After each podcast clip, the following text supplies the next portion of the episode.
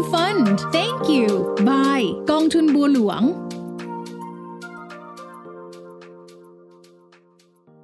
สวัสดีครับ นี่คือแอมฟันแตงกิวกับเรื่องราวต่างๆ ของกองทุนรวมกับผมเสกสรรตัววิวัฒจากบลจบัวหลวงเหมือนเดิมนะครับ เดือนนี้ก็เป็นเดือนสุดท้ายของปีแล้ว หลายคนที่ยังไม่ได้ซื้อกองทุนเพื่อลดหย่อนภาษีก็คงกำลังเลือกกันอยู่นะครับ ว่ากองไหนดี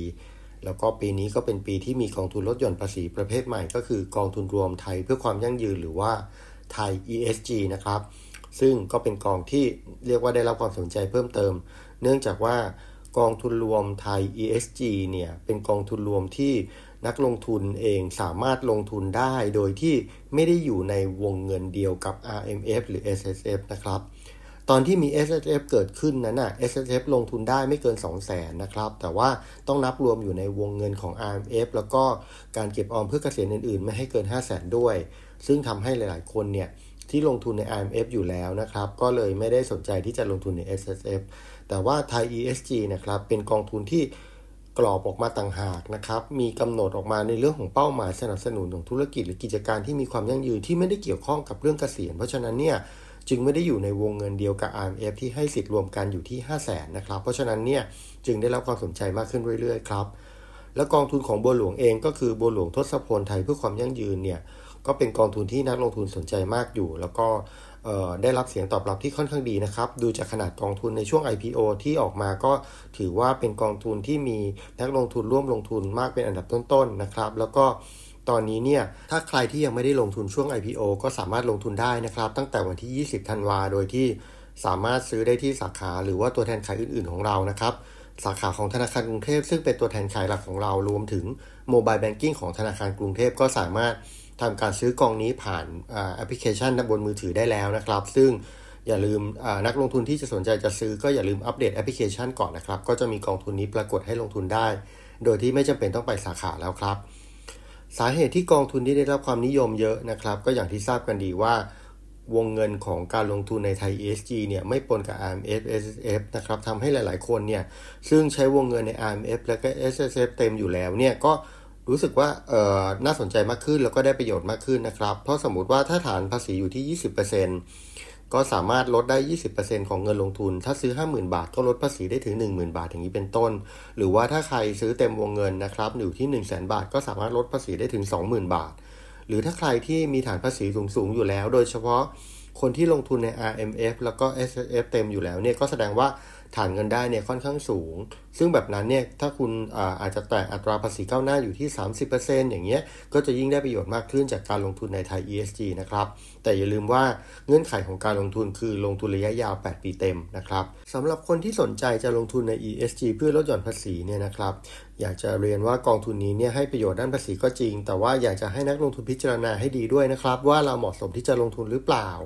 เรามีความพร้อมไหมแล้วก็มีเม็ดเงินเย็นเพียงพอที่จะลงทุน 8 ปีหรือเปล่า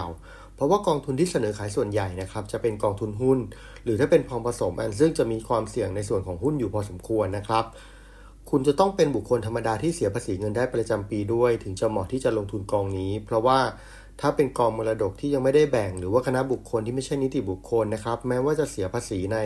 ฐานเงินได้บุคคลธรรมดาเช่นเดียวกัน แต่ว่าก็ไม่สามารถใช้สิทธิ์ลดหย่อนได้นะครับ เพราะฉะนั้นกองทุนนี้ออกแบบมาเฉพาะบุคคลธรรมดาเท่านั้น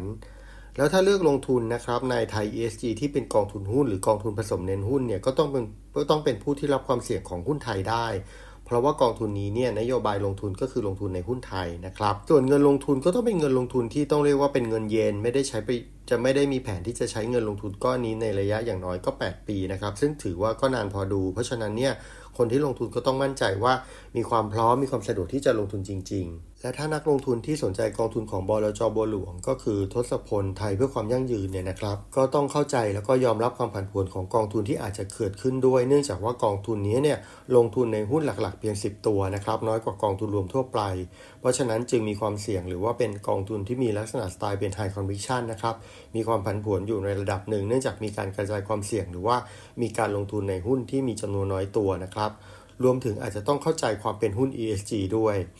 แล้วก็กองทุนไทย ESG เนี่ยนะครับ จะเป็นกองทุนที่มีนโยบายจ่ายปันผลหรือไม่หรือไม่จ่ายก็ได้นะครับ แต่ว่า กองทุนพวกนี้เนี่ยนักลงทุนจำนวนมากยังไม่ทราบว่า เวลาจ่ายปันผลสำหรับกองทุนที่ลดหย่อนภาษีเนี่ยจะไม่สามารถจ่ายได้เยอะนะครับ เพราะว่าเกณฑ์การจ่ายปันผลของกองลดหย่อนภาษี ไม่ว่าจะเป็น LTF SSF หรือว่าไทย ESG เนี่ยจะจ่ายได้แบบมีเงื่อนไขครับ ไม่เหมือนกองทุนทั่วไปก็คือกองทุนที่ลดหย่อนภาษี ถ้ามีนโยบายการจ่ายปันผลนะครับ ก็จะจ่ายได้ไม่เกินร้อยละ 30 ของกำไรสะสมดังกล่าว หรือว่ากำไรสุทธิในรอบบัญชีที่จะจ่ายปันผลนั้น แล้วแต่จำนวนใดจะต่ำกว่า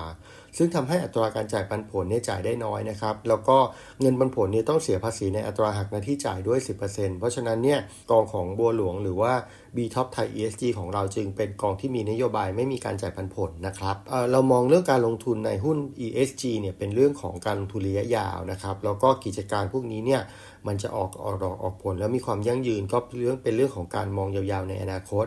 สไตล์ที่เราเลือกหุ้นแค่10 ตัวของกองนี้เนี่ยจึงโฟกัสที่การลงทุนระยะยาวเป็นหลัก ไม่ใช่การขายทำกำไรออกมาจ่ายปันผลระหว่างทาง ซึ่งก็คงไม่มากเหมือนกองทุนรวมกองทุนหุ้นปันผลทั่วไปนะครับเราจึงเลือกที่กองนี้เนี่ยเป็นไทย ESG ที่ไม่มีนโยบายจ่ายปันผลครับ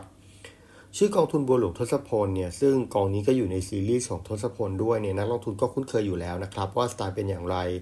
คือเน้นหุ้นที่คัดมาเป็นพิเศษแล้วว่า ดีแล้วเหมาะสมที่สุดจริง ๆ 10 ตัว ซึ่งเราก็นำแนวคิดนี้มาใช้ในการคัดเลือกหุ้นไทย ESG ซึ่งนอกจากเรื่องของความเป็นไทย ESG แล้วเนี่ยก็ยังเป็นเรื่องของโอกาสการเติบโตทางธุรกิจเรื่องผลกำไร ซึ่งเอามาใช้ประกอบกันในการพิจารณาด้วย ซึ่งหุ้นที่จะผ่านการคัดเลือกเนี่ยจะต้องเป็นหุ้นที่ได้รับการจัดอันดับ หรือมีการให้เรตติ้งที่เป็นไทยที่เป็น ESG ด้วยนะครับ หรือว่า Set ESG ซึ่งบริษัทเหล่านี้เนี่ยจะต้องเป็นบริษัทที่มีการนำแนวความคิดด้านความยั่งยืนเข้ามาเป็นส่วนหนึ่งในกระบวนการดำเนินธุรกิจคำนึงถึงการบริหารความเสี่ยง และเตรียมความพร้อมความเสี่ยงที่จะเกิดขึ้นใหม่ ๆ พร้อมรับมือเรื่องปัจจัยการเปลี่ยนแปลงด้านสังคมและสิ่งแวดล้อม รวมถึงเพิ่มขีดความสามารถในการแข่งขันและให้ความสำคัญกับผู้มีส่วนได้ส่วนเสียทุกภาคส่วน อันนี้ก็เป็นเรื่องราวคร่าวๆของเกณฑ์เรื่องของตัว ESG rating นะครับ